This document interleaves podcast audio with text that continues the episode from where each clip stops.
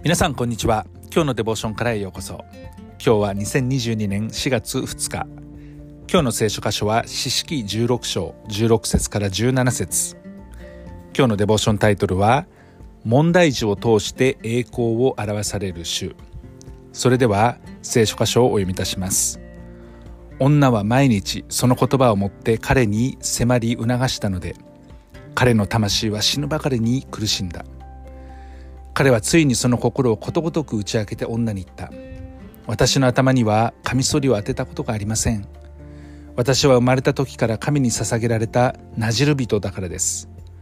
もし髪を剃り落とされたなら私の力は去って弱くなり他の人のようになるでしょう。サムソンという人物の話ですけれども彼が生まれる時主の使いがサムソンの母に現れて言いました。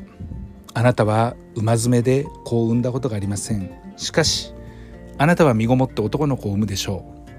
あなたは身ごもって男の子を産むでしょう。その頭にカミソリを当ててはなりません。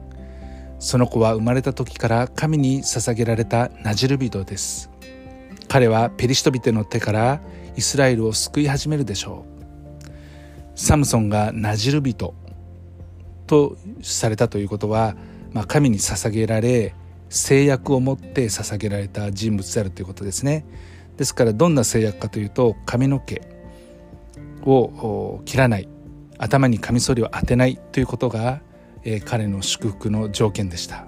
そのために特別神様が祝福された人物だったということですね。ですからサムソンは神様から特別の力を得てイスラエルを裁き多くのペリシテ人を、えー、撃った。そのような力強い人物でした。サムソンはソレクの谷にあるデイラという女をある時愛したんですね。そしてその時デリラはサムソンに言い寄って彼がなぜそんなに力があるのか力の秘密を聞き出そうとしていました。デリラは毎日その言葉を持って彼に迫り促した。どうか力の秘密を教えてほしい。私にだけ教えてほしいとそのように言い寄ってきたのです。まあ、それでサムソンの魂はですね死ぬばかりに苦しんでしまってもう耐えられなくて彼はついにその心をことごとく打ち明けてしまったんですね。つまり秘密をばらしてしまったのです。私の頭にはカミソリを当てたことがありません。私は生まれた時から神に捧げられたなじる人だからです。もし髪を剃り落とされたなら私の力は去って弱くなり他の人のようになるでしょうということを決して言ってはならないことをですねサムソンはこの女性に言ってしまったわけです。もちろんデリラには下心がありました。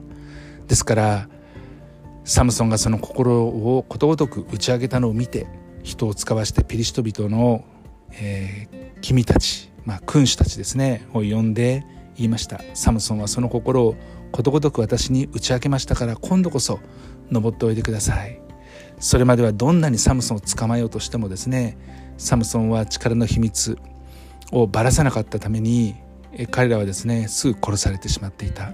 しかし今度こそサムソンの弱みまあ彼の力の秘密を知ったことによってペリシト人はですね銀をこの女のもとに行って渡してですねそして女にまあ、デリラに自分の膝の上にサムソンを眠らせました。そして人を呼んで髪の毛を七房を剃り落とさせ彼を、えー、苦しめ始めたんですね。そしてサムソンの力はサムソンから去っていきました。デリラは言いました。サムソンよペリシト人があなたに迫っています。彼は目を覚ましていました。私はいつものように出て行って体をゆすろうと。しかし彼は主が自分を去られたことを知らなかったんですね。ですから簡単に弱々しい、えー、サムソンをペリシト人は捕まえることができました。そして両岸をえぐり取りました。さらにガザに連れて行って聖堂の足かしを足かせをかけて彼をつないだわけです。こうしてサムソンは極夜の中で臼を引いていてそしてその髪の毛は剃り落とされた後まあだんだんだんだん伸び始めていきますから力が戻ってきました。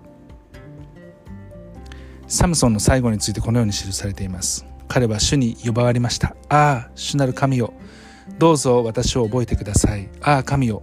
どうぞもう一度私を強くして。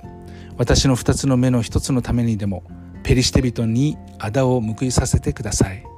そしてサムソンはその家を支えている二つの、えー、柱の一つを右の手にもう一つを左手に抱えて身をそれに寄せ私はペリシ,、ペリシテビテ、え、ペリシテ人と共に死のうと言って力を込めて身をかがめました。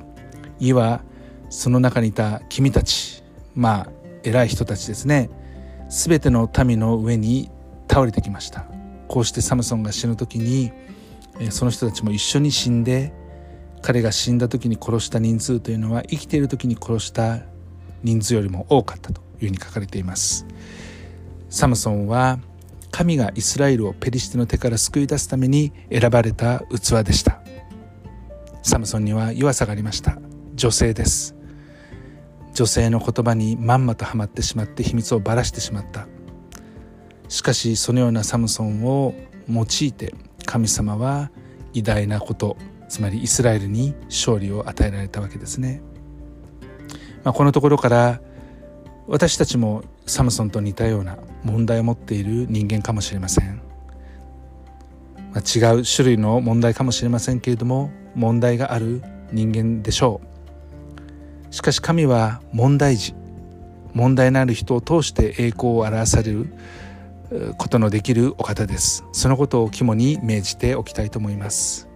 愛する天のお父様私たちが罪から離れて生きることができますようにまたあなたが罪深い私たちを通して栄光を表してください主イエス・キリストの皆によってアーメン今日も皆さんの歩みの上に神様の豊かな祝福がありますように。